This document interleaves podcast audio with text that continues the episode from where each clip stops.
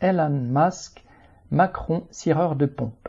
Depuis plus d'un mois, le gouvernement français courtise le milliardaire américain Elon Musk, espérant obtenir de lui qu'il installe sa future usine de batterie Tesla en France plutôt qu'en Espagne.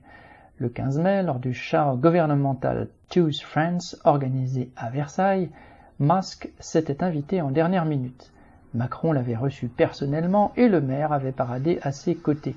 Musk n'avait absolument rien annoncé, mais il voulait s'assurer que ses voitures électriques Tesla bénéficieraient bien de la nouvelle version du bonus écologique du gouvernement français.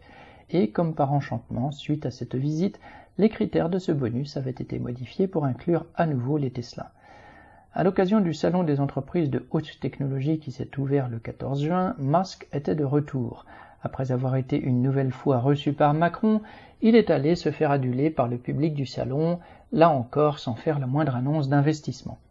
Ce n'est que lundi 19, dans le journal télévisé du soir de France 2, où il a eu droit à une longue interview, qu'il a déclaré, citation, Il est probable et très probable que Tesla fera quelque chose de très important en France dans les années à venir. Fin de citation. Ce qui signifie qu'il est en train de faire monter les enchères auprès du gouvernement français. En fait, la partie la plus intéressante de l'interview a été celle où la journaliste lui a demandé s'il se voyait président des États-Unis. Musk a alors répondu, citation, les gens imaginent que le président des États-Unis est dans un poste extrêmement puissant, mais c'est comme être capitaine d'un très grand bateau avec une toute petite rame ou un petit gouvernail. Fin. À la journaliste qui a immédiatement réagi en disant citation Vous êtes en train de me dire que vous êtes plus puissant que le président des États-Unis? Fin de citation. Musk a répondu par un éclat de rire, citation, Disons que je ne peux pas déclarer la guerre, fin de citation.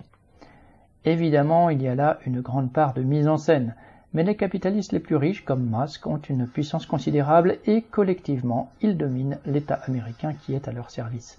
Les États impérialistes de second rang, comme la France, sont bien sûr tout autant au service de la même classe sociale, et leurs dirigeants sont prêts à se mettre à plat ventre pour avoir un regard de Musk. 皮和火星。